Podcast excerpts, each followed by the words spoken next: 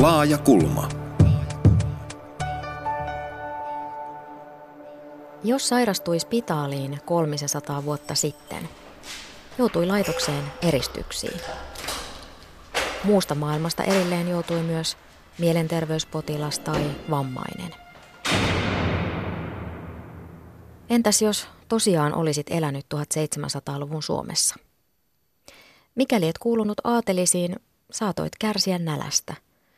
Vatsasi pullistui ruoan puutteen vuoksi. Järsit hätäravintona pettuleipää, jota jouduit raaputtamaan esiin männynkuoren alta. Jos kuuluit eliittiin tai oppineisiin, innostuit valistuksen ihanteista. Osasit lukea ja sinulla oli jopa varaa ostaa kirjoja. Kenties uskoit, että järjen avulla voi parantaa yhteiskunnallisia oloja. Naisten asemaan kiinnitettiin yhä enemmän huomiota. Sitten alkoi olla tällaisia pienempiä asioita, joka niin sen aikalaiset alkoivat havaita. Oli, alkoi nousta sellaisia ajatuksia, joita me ajattelisimme jo ihmisoikeuksina. Esimerkiksi vankien kohtelu kuuluu tämmöiseen valistuksen projektiin ja pikkuhiljaa ihmis kysymys siitä, että minkälainen on oikea tapa rangaista rikollista. Minua itseni on kiehtoa aika paljon se, että tuohon aikaan sitten alettiin puhua myöskin eläinten oikeuksista, joka sitten jo menee askeleen pidemmille, että alettiin havaita, että ei oikeastaan noiden eläinten hakkaaminen ei välttämättä olekaan sellainen tapa, joka nyt niin kuin, jonka Jumala ihmiselle sallisi, vaikka onkin ikään kuin antanut luvan hallita, hallita niitä eläimiä. Näin sanoi kulttuurihistorian professori Mario Kaartinen.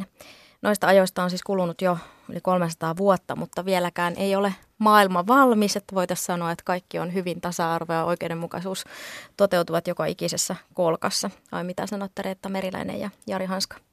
No ei tosiaankaan, ei toteudu tasa-arvo eikä oikeudenmukaisuus joka maailmankolkassa. Että tuota, vähän paikat vaihtelevat ja, ja ehkä ne on, ne on nyt eri, eri paikat varmasti kuin 1700-luvulla, mutta, mutta sitten syntyy vastaavasti uusia paikkoja ja uusia epäoikeudenmukaisuuksia, että en tiedä, onko se sitten ihan semmoinen pääsemätön paikka. Niin, tuossa alustuksessa oli, oli tota, eihän se, ei sinne hirveän niin kuin, tota, hilpeää ihmiskuvaa niin kuin, tai sitä kuvaa luotu tota, tästä tavan kansasta. Että kyllä se ta- tavallinen kansa on kyllä aika, aikamoisessa tota, pulassa ollut ajasta riippumatta. Ja tota, et, et nyt niin kuin varmasti tota, kun on keskiluokkaistumista tapahtunut ja kaikkea tätä, niin on, on tota, suunta ollut parempaa päin. Mutta ehkä siinä on vähän semmoinen, ehkä, ehkä me ajatellaan jotenkin väärin, että, että olisi jotenkin olemassa sellainen selkeä lineaarinen polku kohti vapautta ja demokratiaa ja kaikkea tällaisia niin kuin valistuksen ihanteita. Että et, niin kuin historia tavallaan äh, olisi niin kuin matkalla jonnekin, että se, olisi, se on hirveän tämmöinen fatalistinen ajattelutapa. Niin. Että tässä olisi joku johdatus, että mihin me mennään. Tai, to, tai toisaalta ehkä se on just valistuksen ajan ajatus, että kehitytään lineaarisesti ja mennään kohti niin kuin tällaista valistunutta ja oikeudenmukaista ihmistä. Ja kuitenkin sitten historiankirjat kertoo, että on ollut hyppäyksiä niin kuin, niin kuin, tälle vähän, vähän niin kuin muodollisesti ajatellen, niin hyvään suuntaan. Ja sitten heti tullut taka, takaisin pari-kolme askelta ja taas pieniä hyppäyksiä eteenpäin. Että se on ollut koko ajan tämmöistä edestakasta ja heiluriliikettä. Niin, tämmöistä kompurointia vähän niin kuin äh, vuoden ikäinen opettelee kä- kävelemään, niin siinä tulee pari onnistunutta askelta ja sitten taas tömpsiä. Että se on vähän sama niin kuin, että, että ihmiskunta ei, niin kuin sanoit hyvin Jari, että se ei välttämättä ole sellainen niin kuin lineaarinen, että ikään kuin jotkut asiat on jäänyt historiaan, ne ei tapahdu enää uudestaan, mm. vaan että kaikista asioista pitää pitää jotenkin huolta. Ja, ja sitten se... toisaalta se, että, että se usko siihen, että ihmiskunta oppisi jotain menneistä virheistä, niin se on kyllä aika heiveröinen ainakin mulla. Mm. Niin, ja siis se, se kauheus on just kun huomaa, että, että alkaa niin kuin ilmiöitä toistumaan niin kuin historiasta. Jos ajatellaan nyt, mitä Puolassa, Puolassa nämä äärioikeiston marssit, niin kyllä aika monella alkaa niin kuin her- herätyskellot soimaan, että hetkinen, tähän näyttää ihan tota 30-luvun niin. tota, meiningiltä. Että tämänhän piti olla ohi. Että niin, että eikö tämä ollut jossain... Ei koskaan enää oli tämä toisteltu lause. Kyllä, mm. joo ja sitten to, toinen tämä Neuvostoliiton romahtamisen jälkeen niin. tota, historioitsija, myös siis historian tutkijat on itse ajatellut, että tämä on niin kuin historian päät, päätepiste, että Fuku, tämä Fukuyaman tota, joo, ajatus, the end of history. Kyllä. Et, et nyt, nyt on niin kuin, äh, tavallaan tämä suuri vastakkainasettelu kapitalistisen ja sosialistisen järjestelmän välillä on päättynyt, nyt tämä on viimeinen tällainen niin kuin suuri taistelu ja nyt tota, me Kääntyy niin kuin, uusi lehti ja uusi, uusi aika. Rauhassa ja, rauhassa ja edistytään, kehitytään, ollaan ihmisiä toisillemme ja niin edelleen ja niin mm, edelleen. Mutta mm. mut onko tapahtunut? Mm. Laajakulmassa pohditaan tänään valistuksen perintöä. Me peilataan Jari ja Reetan kanssa tuon ajan ajatuksia ja ilmiöitä nykyaikaan. Ja ohjelman lopuksi kuullaan, että millainen mahtoi olla se ihmisyyden ihanne, jota kohti ainakin osa 1700-luvun ihmisistä pyrki.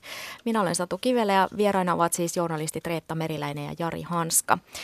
Valistuksen aika eli myöskin järjen ajaksi kutsuttu aikakausi alkoi 1600-luvun lopulla Ranskassa ja sieltä se sitten levisi vähitellen muualle Eurooppaan ja Pohjois-Amerikkaan.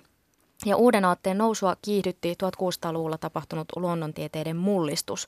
Muun muassa matematiikka otti harppauksia eteenpäin, kehitettiin lämpömittari, ilmapuntari ja ensimmäisiä alkeellisia rokotteitakin tai niiden alkuja.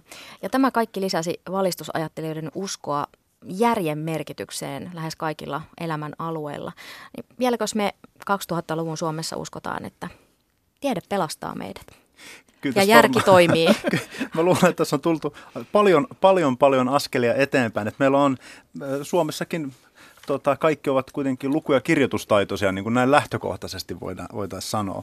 Mutta ää, onhan meillä taas jälleen kerran ilmassa sellaisia ajatuksia, että et, et, no ehkä nämä niin tieteelliset, mitä on pidetty tieteellisistä tosiasioina, niin ei nämä nyt olekaan nyt niin välttämättä.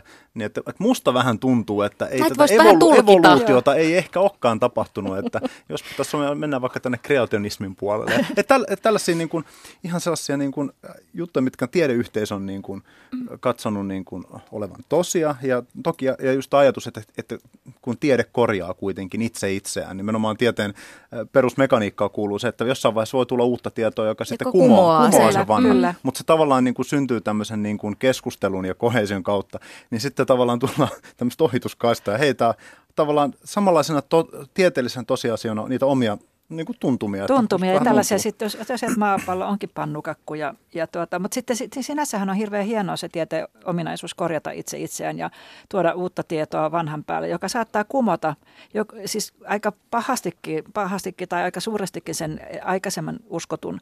Ja sitten toisaalta niin kyllähän tämä tiede ja tutkimus on ihan ratkaisevasti lisänty, lisännyt ihmisten hyvinvointia. Ihmiset elää nykyisin kaksi kertaa pidempään melkein kuin silloin 1700-luvulla. Hyvinvointi on levinnyt laajemmalle ja, ja siis tieteellä on saatu hirveän paljon hyvää aikaan, mutta tieteen avulla on keksitty myös atomipommi ja, ja, ja monta muuta vähän äh, sille ihmiskuntaa huonommin suojelevaa asiaa. Mm. Ö, mistä se teidän mielestä voi johtua, että yhtäkkiä tulee sitten tämmöisiä niin kuin puheenparsia siitä, siitä ohituskaistalta, jolla, jolla kumotaan sitä niin kuin tiedettä. Kuka siitä voi hyötyä? Mä, mä en tiedä, kuka siitä varsinaisesti hyötyy. Kaikki tämmöinen niin kuin sekannus ja hajannus on niin kuin se on, se on jollekin tämmöistä, niin kuin, voi olla niin kuin poliittinen poltto, polttoneste tavallaan, että, että saadaan niin kuin ihmiset epäilemään esimerkiksi, kun puhutaan, mun mielestä niin kuin termi valtamedia jo itsessään on vähän sellainen, että niin kuin sillä yritetään nos, niin kuin, ää, tehdä epäilyttäväksi koko niin kuin, tota, mm. esimerkiksi journalistisiin periaatteisiin sitoutunut ää, mediakenttä. Mutta ehkä siinä on joku tämmöinen, kun maailma on niin meillä on tosi, tosi monet ongelmat esimerkiksi, on tosi monimutkaisia. Jos ajattelee, niin kuin, eh, ottaa nyt vaikka niin kuin ilmastonmuutokset, miten monella tavalla se tulee niin kuin vaikuttamaan ihmisiin, niin sitten se on, se on tosi houkutteleva se ajatus, että olisi joku tosi yksinkertainen juttu, että olisi joku salaliitto.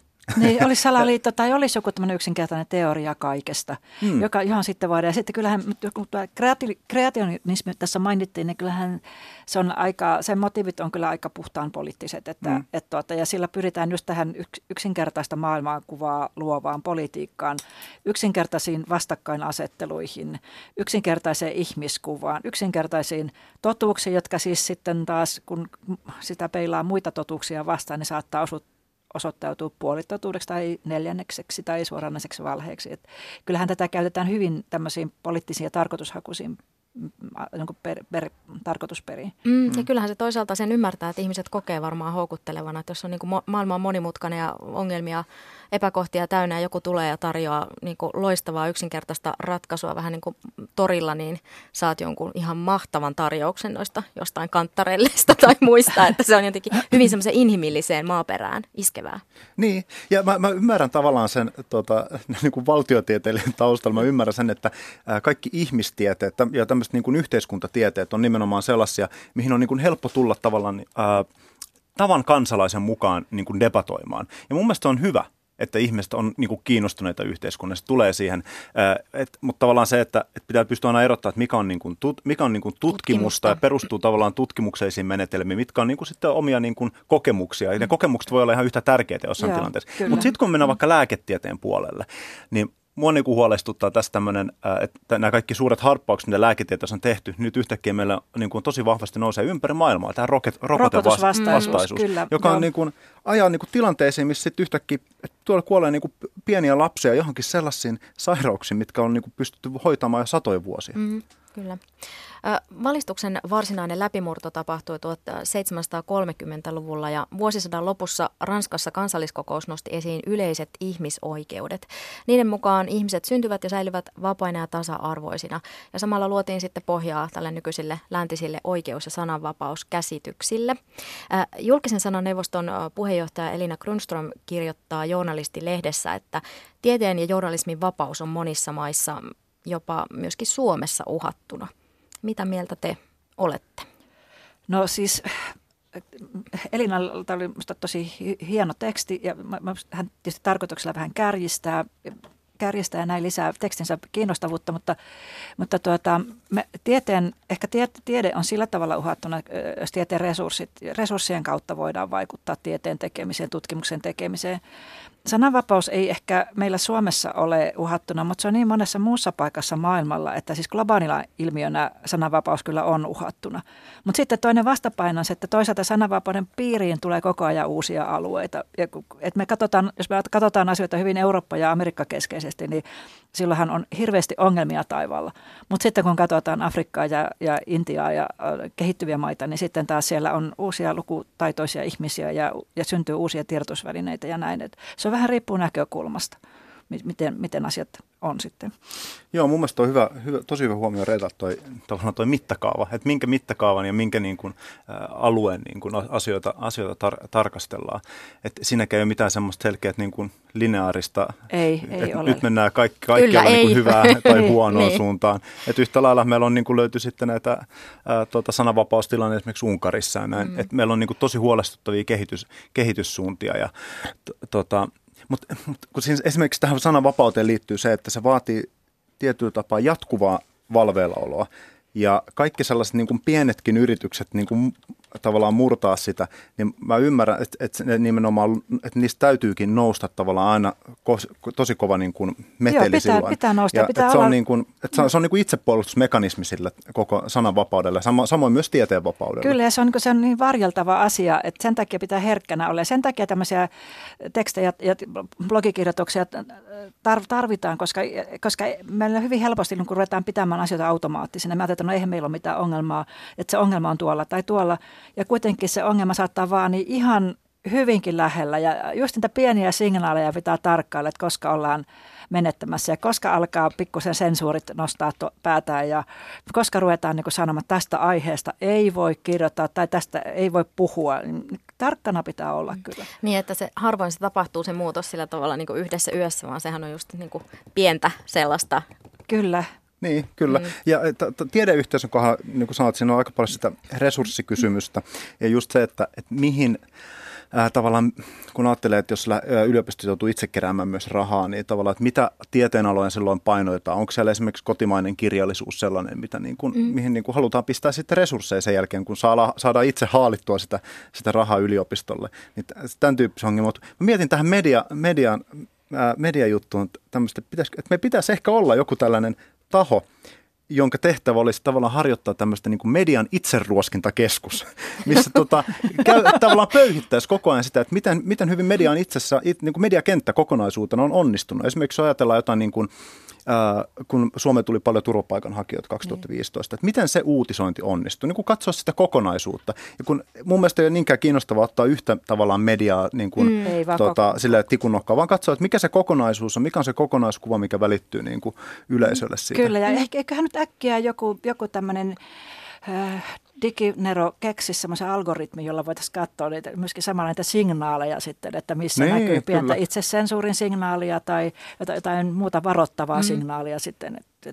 Tämä on, on, tämä on Jari, hyvä aihe tämä tällainen itse, itseruoskinta ja itseseuranta ja se pitäisi olla sitten siinä kyllä pitäisi olla myöskin ehkä tämmöisiä ulkopuolisia, jotka... Joo, nimenomaan ehdottomasti. Jo, kyllä, että, että ei se mene ihan sitten hyvin sisäsiittoiseksi. Joo. Mainitsitte molemmat tuon itsesensuuriin, niin mikä voisi toimittajalla olla vaikka se, mikä, mikä, mistä ollaan myös oltu huolissaan, siis toimittajien itse ha, niin kuin, omasta itsesensuurista, että jätetään joku aihe käsittelemättä, koska no, pelkää uhkauksia, mä, pelkää jotain. Mä, mä luulen, niin... että, että jos katsoo tätä, tätä ylegeittiä, mikä oli, niin kyllähän siinä, kyllä, kyllä siinä nyt tulee varmaan semmoinen, että jaksanko mä nyt taas käydä tämän mahdollisen tappelun, mikä tästä tulee, jos me nyt, nyt ollaan vaikka jotain Sipilän niin kuin vakuutuskuorijuttuja tai muita tällaisia niin kuin penkomaata. Jos tietää, että alkaa olla niin kuin sellaisia, että jos, jos toimituksesta, siis tämä riippuu aika paljon siitä, mitä, mikä tuki toimituksesta tavallaan tulee.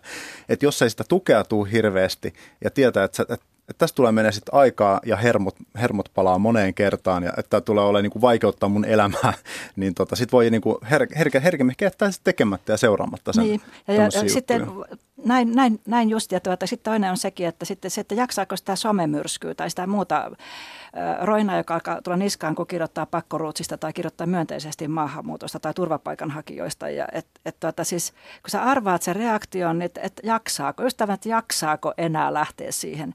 Ja se on, se on just se, missä sitten, missä sitten mennään jo aika vaaralliselle alueelle, että, et mitä aiheita ei enää uskalleta käsitellä tai haluta käsitellä sen takia, että ei jaksa niitä jälkikuohuntoja. Ja tämähän on just sama, mitä sä niin. mainitsit, mitä, mitä tutkijat on tota, nimenomaan maahanmuuttoa koskevissa asioissa niin itse nostanut esille. Että se on niin kuin et kohta on vai... Viitsinkö mä mennä niin. tuohon keskustelutilaisuuteen? Annako haastattelua? Mä... Niin. niin. Kyllä. Mikä on aika... Ja se on aika jännä, että muutama, siis sitä, niitä, kai niitä kieltäytymisiä on jo tapahtunut. On. Ei, ei, oh. haluaa tutkia rauhassa, eikä jaksa lähteä siihen, siihen tuota, myrskyyn, joka seuraa sit aina, kun tulet ulos jonkun tällaisen mieliä kuohuttavan aihepiirin kanssa. Niin ja sitten se usein menee myös niin hyvin henkilökohtaisesti, siinä ei enää niinku, faktoista tai mistään tällaisista niinku, keskustella, vaan se menee hyvin sen tutkijankin. No, no sehän on ihan hurjaa. Ja niin sitten henkilöön esimerkiksi ja uhkailuja. Helsingin piispan, juuri eläkelähtinen piispan Irja Askolan saamia sähköpostia, niin oli kauhean vaikea ajatella, että nämä on tullut kristityiltä ihmisiltä ja, ja kirkon sisältä esimerkiksi nämä viestit, iso mm. osa niistä. Että oli niin todella henkilökohtaisia ja niin tyrmäävän jotenkin vastenmielisiä, että, että oho, että Mm. Ei ole ihme, jos ihmiset ei halua enää julkisesti edes avata suutaan, jos seurauksena on sitten tuollainen ryöppy. Mm. Mm. Voidaan siis varmaan sanoa, että sananvapaus on vielä tämmöinen niin kuin vaikea asia edelleen ja t- tärkeä tietenkin. Äh, Ranskan vallankumouksen aikaan Ranskassa vaikutti näytelmäkirjailija ja journalisti Olympe de Geus ja hän kirjoitti muun muassa näin. Nainen herät hän, järjen hälytyskellot kaikuvat kautta maailmankaikkeuden, tiedä oikeutesi. Luonnon mahtavaa valtakuntaa eivät enää piiritä ennakkoluulot, kiihkomielisyys, taikauskoisuus ja valheet. Totuuden liekki on hajottanut tyhmyyden ja vallan anastuksen pilvet. Tämä lainaus löytyy niin, että näin aikakauslehden artikkelissa ja linkkiartikkeliin on laajakulman ohjelmasivuilla. Tämä ranskalainen näytelmäkirjailija ja journalisti oli siis Olympe de Geus ja hän oli aika edistyksellinen ajattelija ja laajensi ihmisoikeudet koskemaan myöskin naisia, joka ei tuohon aikaan ollut mitenkään sillä tavalla, että kaikki olisi ollut, jee. Niin ketkä on meidän ajassamme sitten ihmisiä, joiden ihmisoikeudet on uhattuna? Jari Hanska ja Reetta Meriläinen. No ainakin muutama ryhmä tulee heti mieleen. Siis tulee nämä paperittomat, tulee turvapaikanhakijat, tulee nämä ihmiset, jotka ajelehtii nyt ja aika monet on sitten tämmöisen niin enemmän tai vähemmän niin kuin härskien ihmiskaupan harjoittajien armoilla. Sitten ylipäänsä köyhät, köyhät ihmiset. He, siis se mahdollisuuksien puuttuminen, se horisontin, horisontin puuttuminen, se on edelleenkin se, mikä, mikä on ihan raastavaa epätasa-arvoisuutta. Joo, joo, täysin samaa mieltä. Mun mielestä just nostaa nämä, samat, samat ryhmät. Mä ajattelin jotenkin tämän, että meillä liittyy tosi paljon tähän nykyiseen tavallaan – en, nyt mä en puhu siis juridisesta kansalaisuuden määritelmästä, vaan siitä, että miten niin kuin ihmisiä ajatellaan kansalaisina, niin se liittyy tosi vahvasti kuluttaminen. Ja että katsoo sitten, niin kuin mikä on semmoisen niin kuin vapaan tilan määrä, missä sun ei tarvitse kuluttaa. Että esimerkiksi niin kuin, ihmiset niin kuin viettää hirveästi aikaa esimerkiksi ostoskeskuksissa. Menee vaikka kampin keskukseen, siellä mun mielestä hienosti nuoret on ottanut haltuun ne eri kerroksissa olevat sohvaryhmät ja rykelmät. Ja, mutta sitten tavallaan ympärillä on koko ajan semmoinen ilmapiiri. Markkinahumu. Sun, niin, sun niin. pitäisi olla koko ajan ostamassa jotain. Ja jos sä et, jos sä et sä niinku siihen kykene, niin. syystä tai toisesta, niin ää, sä, sitä niinku tipahtaa aika, aika paljon niinku asioiden ulkopuolelle. Kyllä, ja ryhmien ulkopuolelle Kyllä. myös. Ja jotenkin kaikkein ää, tota, rajuin tämä mun mielestä, tämmöinen, niinku, tai aika iso di- dilemma tulee mun mielestä, ää, jos mä ajatellaan ilmastonmuutosta, niin me monesti sanotaan sitä, että muistakaa kuluttaa sitten niin kuin, olla niin kuin, äh, tavallaan viisata kuluttajia. Vastuullisia, katsoa, vastuullisia kuluttajia. Mikä, katsokaa, mm. mikä se teidän ostamanne tuotteen hiilijalanjälki on. Mutta siinäkin on se periaate, että sun pitää kuluttaa, että se tavallaan annat viestin, että se kuluttamatta jättäminen se ei, ei ole, niin kuin se, se valikossa. Niin, se ei ole, ja se ei ole niin kuin vaikuttamista. niin, kyllä. Ja sitten tuossakin tullaan siihen, että se, että jos sä valitset eettisesti kestävämmän ja hiilijalanjälki on pienempi, niin se tuotteen hinta on korkeampi. Eli sitten tavallaan siinä voi tulla syyllistävä fiilis semmoista ihmistä kohtaan, sellaiselle ihmiselle, jolla ei ole varaa yksinkertaisesti. Hän haluaisi niin kuin oman etiikkaansa ja moraalin pohjalta valita sen paremman vaihtoehdon, mutta raha rahat ei riitä siihen. Joo, se on vähän paradoksaalista, mm. mutta hyvin totta kyllä se, niin. että, että se, se eettisesti hyvin tuotettu asia, joka on myös ympäristön ja ilmastonmuutoksen kannalta hyvä, niin se on sitten niin kallis, että se putoaa hyvin iso joukko mahdollisuuksien ulkopuolelle. Mm, mutta toi oli myös kiinnostavaa, mitä Jari sanoi, että, että sit se kuluttamatta jättäminen, eli ikään kuin jos on mahdollista tyytyä vähempään, niin, niin sitten tavallaan se, että mutta sehän tulee tästä meidän talousjärjestelmästä. Tai ei pyöri, jos niin, ei nyt kyllä, kaikki kyllä. vaan kuluta mutta, tuolla. Olisiko se, olisiko se siis ihan oikeasti niin liian utopistinen idea, että ihmiset... Ei vaan, ole. et, Utopioita tarvitaan. Ihmiset tekisivät tämmöistä valdeenit ja lähtisivät tuonne, tuonne metsiin asumaan erak, erakkoina ja kuluttaisi aivan minimaalisen vähän. Ja, Uusi kilvoittelu. Kuka niin kuluttaa vähiten. niin. Mä katsosin sellaista ohjelmaa. Niin. Se olisi hauskaa. Nyt on, nyt on myyty tuota TV-puolelle jo konsepti Konsepti, tässä. kyllä. Ja saako ilmoittautua koekanинiksi? Kyllä. Ei, mutta mun täytyy sanoa tästä, kun Satu luki tämän äh, sitaatin tämän osion niin kuin alkuun, niin Siihen sehän oli täynnä tällaista niin kuin, ää, nimenomaan jopa tämmöistä utopistista toivoa mm. siitä, että, että myös naisilla olisi ää, tota, oikeudet. Ja nyt kun me ollaan tässä päivässä, katsotaan niin, mutta tämähän toteutui, mm. niin itse sortuu monesti kaikkeen kyynisyyteen, mutta just tällaiset niin kuin huomiot mun mielestä avaa sen, että, että hetkinen, ehkä meillä olisi syytä olla vähän niin kuin, me pitäisi enemmän rakentaa utopioita ja niitä ideaaleja, mitä kohti me halutaan mennä, koska ei me muuten niin kuin päästä eteenpäin. Ei, niin. ja sitä tarvitaan ihan pakko olla, koska jos sulla ei ole mitään, mitä sä tavoittelet, mitä kohti sä meet, niin sittenhän sä oot just semmoinen kellu, kelluileva, kelluileva pallo täällä. Niin, ja virtojen mukaan siinä. Sitä paitsi on ihan hyvä muistaa välillä, että historiassa on tapahtunut aika paljon positiivisia asioita, just naisten ja lasten kannalta ja sitten myöskin eläinten kannalta. Että tuota, onhan, eihän niin. tämä nyt ole pelkkää kurjuutta. Niin, Mutta onko kyllä. siinä käynyt jotenkin semmoinen, mitä Jari sanoi, että, että, että, että, että tavallaan me tarvittaisiin jotain uusia utopioita, että me jotenkin ajatellaan, että no niin, tässä ollaan ja millekään ei voida enää nyt mitään, että mennään nyt sinne ostoskeskukseen ja ostetaan me itsemme hetkeksi onnelliseksi.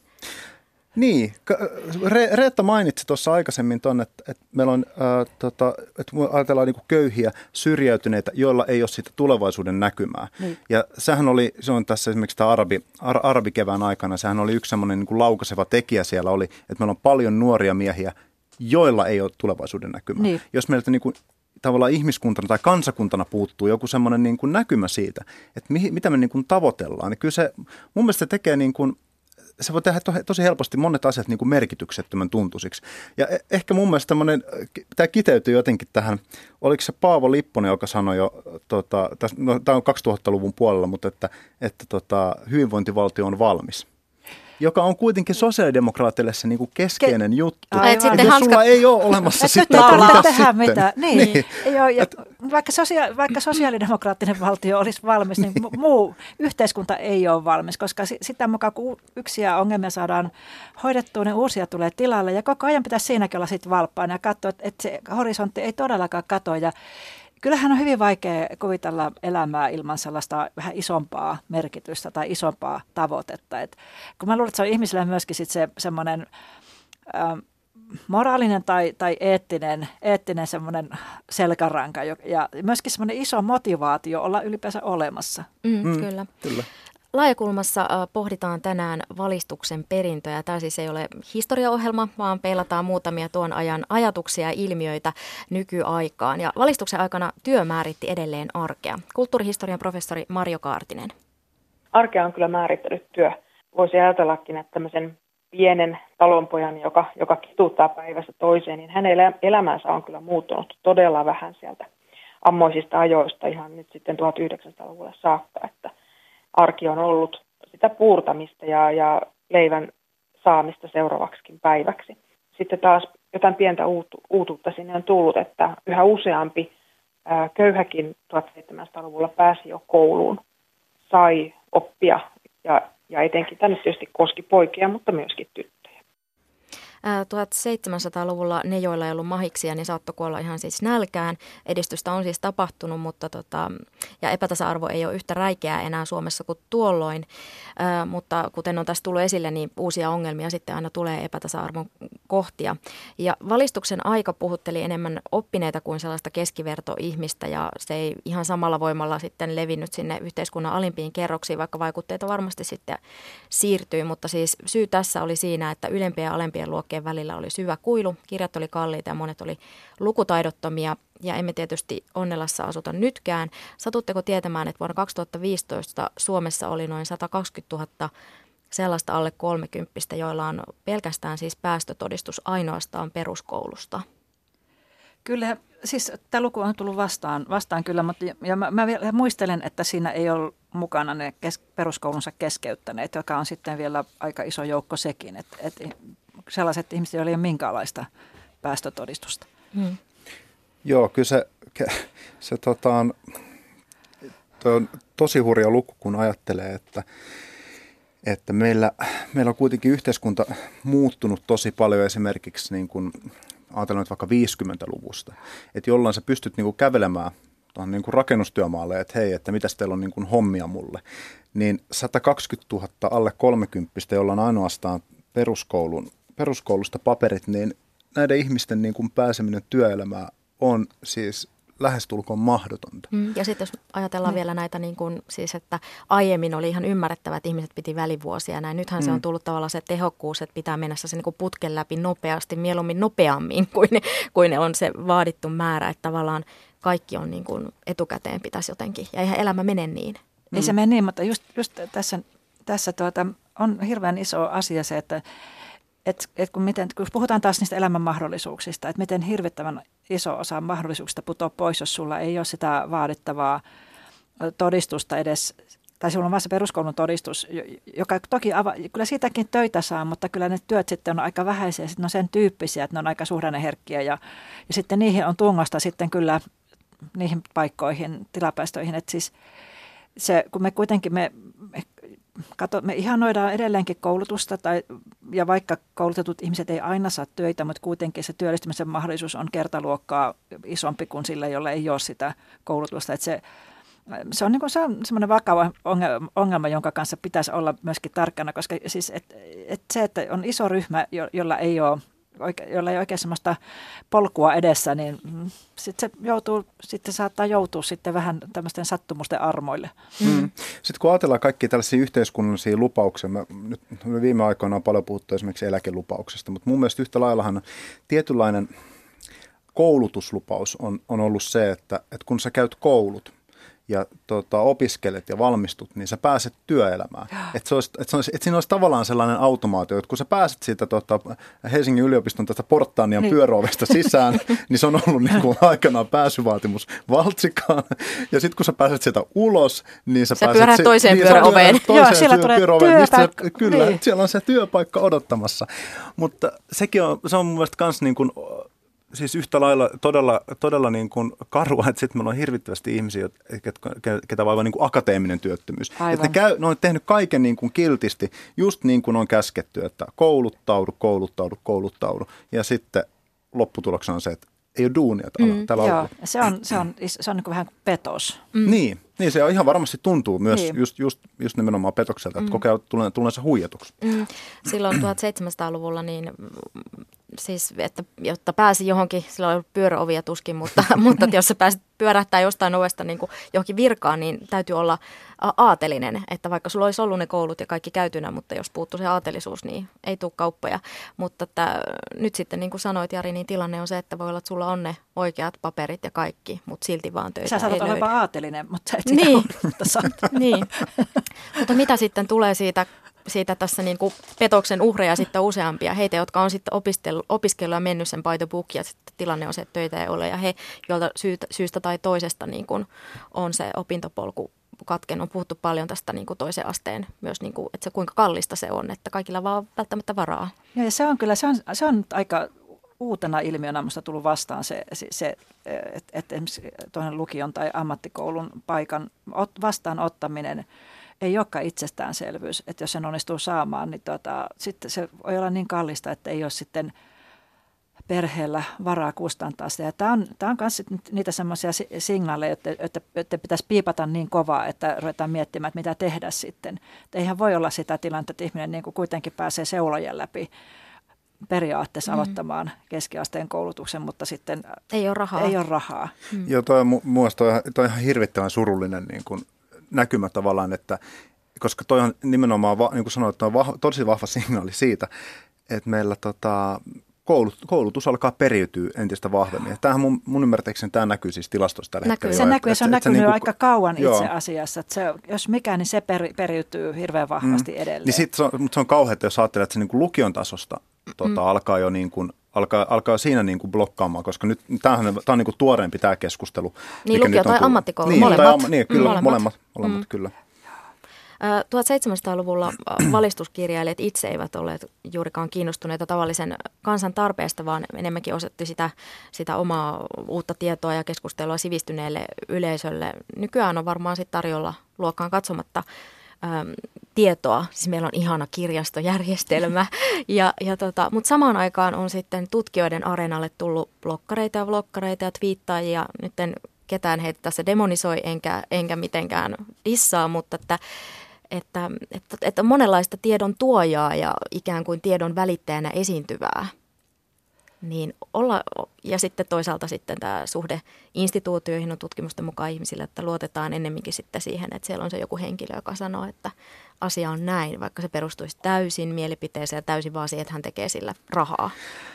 Jotenkin, itse mä haluaisin niin paljon uskoa siihen, että, että tämä meidän järjestelmä toimisi jotenkin niin, että että paras argumentti voit, voittaisi ja että tavallaan nämä niin kuin väitteet voitaisiin tuoda, voitaisiin tuoda aina. Ja, sit se, joka, ja että tavallaan, että jos tieteilijä epäonnistuu niin kuin, äh, vaikka vloggarin kanssa tai bloggaajan tai twitteristin kanssa niin kuin väittelyssä, niin tota, sitten sen pitää vaan niin kuin, tavallaan kehittää se oma argumentaatio siitä as, omasta alastaan niin kuin tarkemmaksi. Mutta kun eihän se nyt niin mene. Tämä on ehkä tämmöinen valistuksen ajan tämmöinen joku tämmöinen ihanne. Sussa on sellainen valistuksen ajan henki niin, huokuu siellä. Mutta mä tiedän, että se ei toimi. se on valistuksen ajan henki, mutta tämä on mutta hyvä, että paras argumentti voittakoon. Tässä on tämä se, joka pystyy kaikkein parhaiten perustelemaan sen mielipiteensä tai, tai, sen, to, tai sen tosiasiansa, mm. joskus sitaateissakin olevan tosiasiansa. Niin se voittakoon. Ja tämä on niin kuin, tässä päästään sitten taas ison koulutukselliseen asiaan, eli tähän medialukutaitoon ja ylipäänsä siis lukutaito on siinä, että sä pystyt harrastamaan lähdekritiikkiä jo ihan peruskoululaisesta saakka ja, ja arvottamaan pikkasen, että kannattaako uskoa ja onkohan tuo noin ja tehdä niitä kysymyksiä. Että kyllähän koulun pitäisi kesku, niin kuin pystyä semmoista in, intellektuaalista uteliaisuutta luomaan ja ruokkimaan, että sä et usko jokaista vastaan tuli. Se, vaikka sun paras kaveri niin väittäisi jotain blogissaan, niin se, se, että se on sun paras kaveri, ei takaa sitä, että se, että se asia olisi totta. Niin mm. semmoista, kriit, semmoista ter, siis Ter, tervettä. tervettä kriittisyyttä siis. Mä, mä luulen, että nämä niin sanotut diginatiivit ja tämän hetken nuoret, ne, on, ne, on, ne osaa vissiin mun semmoinen tuntuma, että he osaa aika hyvin niin kuin lukea sitä, niin kuin, että mistä mikäkin tavallaan tieto netissä tulee. Mutta tota, sitten meillä on niin kuin paljon tota, ihmisiä, jotka ei, ei, ei välttämättä ole niin, niin, niin paljon aikansa viettänyt sitten netissä, että pystyisi niin kuin, tavallaan ää, rintarinnan niin kuin arvottamaan, että joku uutissivusto, se voi mm-hmm. näyttää ihan tavalliselta uutissivustolta, mutta mistä se niin kuin, ää, materiaali esimerkiksi sinne tulee. Mm-hmm. Et, tota, ajattelee noita, noita valemedioita sun muita. Mm. Ja näitä noista ajattelee, että tämä olisi musta sitä kriittistä lukutaitoa, mm. että sä kysyt aina, että mistä tämä tieto on ja onko useampi lähde ja niin, niin edelleen Kyllä. ja niin edelleen. Että mm. tuota, sehän on vähän sitten taas paradoksaalista, että mitä enemmän meillä sitä tietoa t- tulee, niin sen sekavampaa se on. Sen sekavampi on se kenttä myöskin. Ja, ja, se, ja nyt tosiaan ei, ei enää riitä se pelkkä lukutaito, vaan sun pitää todellakin, sulla pitää olla semmoinen hirveän monipuolinen lukutaito, että sä selviydyt. Se jollakin, jos sä haet sitä, jos sä haet sitä semmoista totuudenmukaisuutta, no okei, mutta jos, jos, sitten, jos et sä hae sitä, niin sittenhän sä otat vain sitä, mikä sua itseäsi miellyttää tai mikä sun mm. maailman Vähän niin kuin Facebook-fiidi, joka niin. tarjoaa niitä, niin. mitä, mitä sä olet aiemmin sieltä niin kuin tykkäillyt. Valitset niin. itse syötteet. niin, niin. niin. Ei, kun, nimenomaan tämä, tämä, tämä val, valtava mm. kirjo näitä niin kuin eri, eri tietolähteitä, kun tähän, tähän niin kuin tutkimuksessa nähty, että ihmiset ää, tota, vahvistaa omia ennakkokäsityksiä, lukee mieluummin sellaisia juttuja, jotka niin kuin, tukee sitä omaa, omaa niin kuin, käsitystä omaa käsitystä. Ja, ja sitten mm. sä voit niin kuin, ää, tavo saman tien jättää hyvästi sille, tota, sille lähdekriittisyydelle siinä vaiheessa, kunhan se tukee sun omaa mm. niin kuin, ajattelua. Mm, tiedätkö, että joku kyseenalaistaa sitä tuntuu niin ärsyttävältä, kun on just saanut valmiiksi oma maailmankuvansa, niin, niin pitäisi jotain niin kuin, muuttaa no, siinä. mutta onhan se vaikeaa siis, niin. että, että jotenkin pitkään niin kuin, pyö, vaikka pyö, lukenut jotain juttuja josta yhdestä tietystä aiheesta ja sitten tuleekin joku tämmöinen tutkimus tai muu, joka niin kuin, alkaa niin kuin, syömään pohjaa siltä. Niin ensimmäisenä rupeat miettimään sen tutkijan motiveita. Niin, että, kyllä. Mm. Sen Kuka maksoi sen palkan? niin. Ja sen sijaan, että mä katsoisin, että mitä hän sanoo ja voisiko tässä kuitenkin tämä asia olla näinkin. Mm. Ja, se on tosiaan, niin kyllähän sitten itsestään löytää aika usein sen, että että niin alkaa hyvin epäilevästi suhtautua siihen, joka ei nyt vastaa tätä, mitä olen tähän mennessä uskonut tai mihin mm. olen luottanut. Niin. Sitä mietin, että, että näissähän niin kuin blokkareista ja muissa ne, ne osaa ehkä sitä viestintää, että se tutkijahan on totta kai siihen luonteeseen kuuluu, että ei tehdä niin kuin vahvoja yleistyksiä, ei oikeasta niitä mutkia, koska tutkimuksen luonteeseen kuuluu se, että huomioidaan konteksti ja yksityiskohdat ja kaikki nämä muuttuvat, muuttuvat tekijät. Niin, äh, mitä te ajattelette, onko, onko niin kuin valistuksen ajan tämmöisestä ajatuksesta tai sivistymisestä tai sivistämisestä itse, niin onko siihen tullut jotenkin tässä nyt viime vuosina jotenkin semmoinen, että, että ikään kuin, että niin ei saisi ei saisi tehdä, että se on jotenkin pois muodista, valistus ja sivistyminen. No siinä minusta tuntuu, että siihen on, on tullut ehkä tämmöinen, mä en tiedä syntyhistoriaa, mutta sellainen sävy, että nyt tässä eliitti, eliitti valistaa ja sivistää ylhäältä päin niin yläviistosta ta- tavallista kansaa, mitä se nyt sitten onkaan. Ja, ja, ja tällä tavalla ihan sekä sivistyksen että valistuksen, jotka on lähtökohtaisesti hyvin neutraaleja käsitteitä mun mielestä, niin siihen on tullut sellainen suunta, suunta siihen toimintaan ja sitä suuntaa vieroksutaan, koska se on sitten just tätä osa tätä e, eliitti vastaan kansa populistista, populistista keskustelua ja, ja näin pilataan hyviä sanoja. Hmm. Niin, Joo, se on, toi on varmaan totta toi, että, että, että, se, niin kuin, että se tuntuu ylhäältä alaspäin tulevat sanelulta. Mä oon miettinyt, mikä, että miten tämmöisiä, kun ongelma tulee monesta tämmöisissä isoissa niin kuin, megatrendeissä tai tämmöisissä isoissa ilmiöissä, että miten ne voitaisiin niin kuin, selittää hyvin. Ja tämähän on se kohta tavallaan, missä niin kuin, ää, nykyään niin kuin media, mediakentän pitäisi toimia tosi hyvin ja pystyy niin kuin, ottamaan sen haltuun. Mutta sitten kun me eletään tässä hemmetin huomiotaloudessa, niin kun katsoo, tota, mä tässä lähetyksen ää, tota, ennen katoin tuosta Ampparit-sivustolta, missä näkee niin kuin suosituimmat uutiset, että mitä niin juttuja klikataan eniten. Niin täällä on niin kuin, mä nyt jos mä otan to, top kolme otsikkoa, niin. Mm. niin täällä on ekana Amerikkalainen teinityttö myi neitsyytensä 2,5 miljoonalla eurolla. Tokana ravintoloitsija raiskasi perheenäidin kolmesti – ja kolmantena uutisena Venäjä aikoo, alkoi vaatia varoitusmerkkiä suomalaisautoihin. Sakot voi napsahtaa, jos se puuttuu. Että nämähän on ihan, että nämä, niin kuin, nämä ei ole tavallaan niin kuin kerro, kun joku pitäisi olla, mun mielestä pitäisi olla ilmastonmuutos top 10 aiheena niin kuin kaikki. Joka jotenkin, päivä. Niin, mutta eihän ihmiset ole niin kuin, että me niin kuin klikataan sitten se, että jos siinä on niin kuin tissit tai joku muu no, sä klikkaat, jutussa. mä en klikkaa. Ne, ne, niin. ne, ne, se on, se on, niin no, tilastojen mukaan aika moni klikkaa, mutta ei se on jännä, kun me niin kahdessa todellisuudessa. Toinen on just se, missä, missä ihmisten, ihmisten niin tämä viihtyminen on iso asia. Eli just klikataan ne tissit se boa vessanpytyssä. eikä, sui, eikä suinkaan tämmöistä vakavamielistä. Mutta siis, pitäisikö siitä tehdä semmoinen niin kuin, siis tämmöinen niin kuin, ikään kuin lautasympyrä? Että okei, voit vähän klikata sitä boaa, mutta sen jälkeen lue tämä. Tai toisinpäin. Ensin luet tämän niin, ja sitten mä, niin nimenomaan, nimenomaan. Reetta on nyt tota, kyllä, kyllä nyt tota, täysin tämän niin kuin aare, ja se. aarearkun äärellä. Eli tota, siellä on se ilmastonmuutos on siellä Boan ja Tissen kanssa siellä vessanpytyssä. Joo, eli siis sama mekanismi, millä tuota, taitavat musiikki, klassisen musiikin festivaalien järjestäjät kytkee klassiseen musiikkiin ja sitten mukaan jotakin aivan uutta modernia mu- nykymusiikkia, jota ihmiset ei välttämättä tulisi muuten kuuntelemaan, mutta pannaan Mozartin kylkeen, pannaan Niin sitten se menee yksi, kuin se menee kuin täy- häkään. Kyllä. Kyllä. Kyllä. Joo, tässä on nyt ratkaistu median ongelmakin. Kyllä. Hyvä. Palataan vielä 1700-luvulle. Eh, Jokaisella aikakaudellahan on ollut tämä ihmisyyden ihanne, jota kohti ainakin osa ihmisistä on, on pyrkinyt. Ja ihminenhän on siis lähtökohtaisesti keskeneräinen, epätäydellinen, ollut sitä kaikkina aikakausina ja on on edelleen.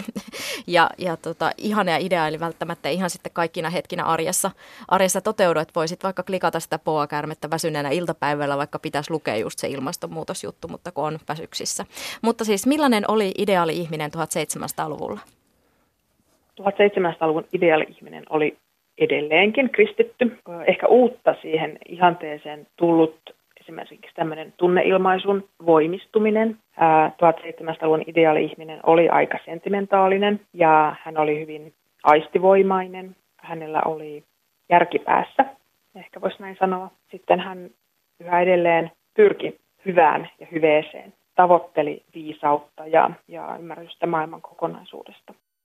Kuulostaa jotenkin aika kivalta, vai mitä te sanotte? Siis, tavoitteena oli filosofinen ihminen, joka puntaroi asioita, eli elämänsä viisaasti. Ja, kyse oli siis Niin. tietysti ihanteesta.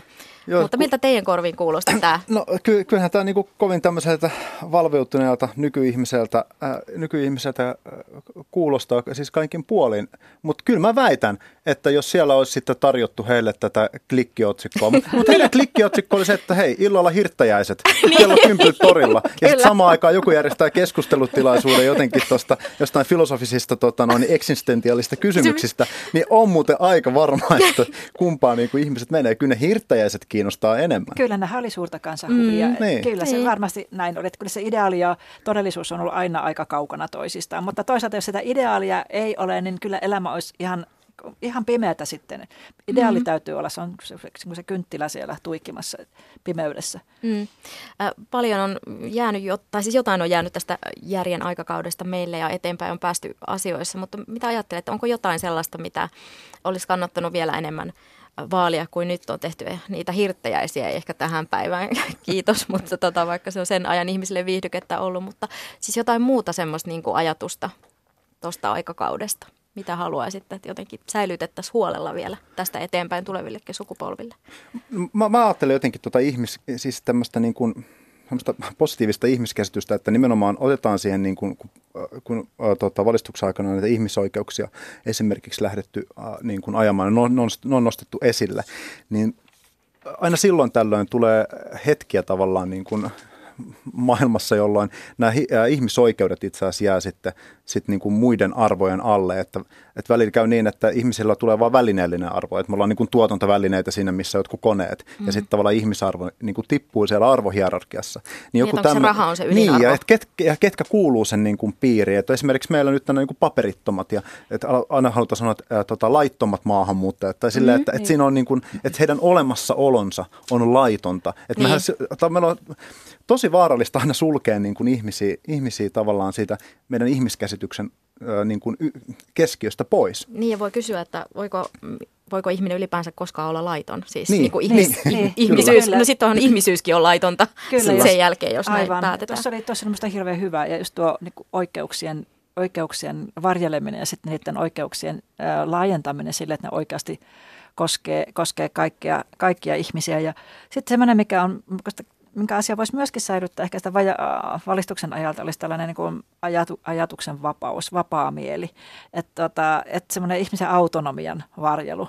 Mut sitten, mutta kuitenkin niin, että, että se rajattomuus, mikä siitä saattaisi seurata, niin se ei loukkaisi kenenkään toisen ihmisen rajoja, toisen ihmisen olemassaoloa. Et, et tuota, meillähän on tästä nykyisestä ajasta aika paljon e- esimerkkejä siitä, miten, miten tämmöinen rajattomien ihmisten harrastama mielivalta tai, tai sananvalta tai, tai poliittinen valta, niin mit, mit, minkälainen, mit, mit, miten paljon pahaa se voi myös tuottaa. Mm.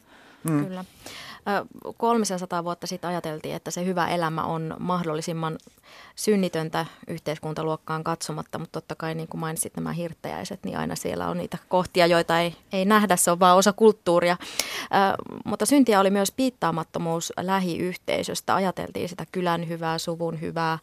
Mikä tilanne on nyt? Sä vähän Reetta tähän teemaan tuossa viittasitkin, että onko meillä tämmöistä yhteisen hyvän ajattelua tämmöisessä yksilökeskeisessä kulttuurissa? Kyllä sitä varmaan paikallisesti on ja sitten vähän, vähän siis mä luulen, että jokaisella on joku semmoinen, mä, on, on optimisti, mä, jokaisella on joku semmoinen yhteisö, jossa se haluaa ajatella niin kuin oma, omien rajojensa ulkopuolelle muiden hyvää. Mutta onko se enää kylän kokoinen tai onko se enää niin kuin maan kokoinen, niin se on toinen kysymys. Et tota, siis se, mitä valtavasti kaipaisin kyllä, on se semmoinen yhteisvastuun ajatus, että se olisi, menisi oman nahan ulkopuolelle ja ulottuisi myöskin oman perheen ulkopuolelle. Niin tämmöinen niin kuin yleis humaani, niin. humaani ajattelu. Mä, mä, mä, en, mä, mä en ihan usko, että ihminen pystyy tavallaan niin kuin, äh, meidän niin kuin empatia kyky ei välttämättä uh, ulotu ihan hirveästi se niin kuin ympyrä ihmisiä, mikä siihen tavallaan siihen lähi, lähi niin kuin, lähimpään niin kuin empatian kehään mahtuu. Mä, mä luulen, että se on niin kuin suht rajallinen, että se ei voi olla, niin kuin, se ei voi olla tavallaan ihmiskunnan kokoinen tai edes valtion kokoinen, hyvä jos niin kuin kaupungin kokoinen. Jos me tota, kehitytään, voisiko se olla? Ei, mä ehdotan utopiaa mä, mä, mä, Joo, se, se, se, se voi olla, mutta mä luulen, että me voidaan ratkaista tähän kysymys, tai mehän ollaan ratkaistu tämä kysymys esimerkiksi sillä, että me ei rakenneta yhteiskuntaa sen varaan, että me luotettaisiin, että mm, ihmiset on niin kuin empaattisia, vaan Joo. meillä on esimerkiksi verotus. Kyllä. Ja tuota, hyvinvointivaltio perustuu nimenomaan siihen, että, että, tuota, että jos ihmiset kysyy, niin me rakastetaan toinen toisiamme, niin tota, jos siitä tekee vain periaatteen, että se on niin kuin yhteiskuntajärjestelmä ja sitten ei tarvitse enää sen jälkeen kysellä sitä erikseen, vaan että rakka- rakkaudesta muihin ihmisiin minä maksan tässä veroja. Niin ja, ja siis ajatellaan tätä toisaalta, että sittenhän näitä juli, ihmisoikeusjulistuksia olisi tarvinnut tehdä, koska ihmiset olisi jo toiminut sillä tavalla. Niin Kyllä. Niin kun, mm, jos ja empatiahan sitten voi kuitenkin näyttäytyä yksittäisten tapausten kohdalla, yksittäisen surmantekojen kohdalla.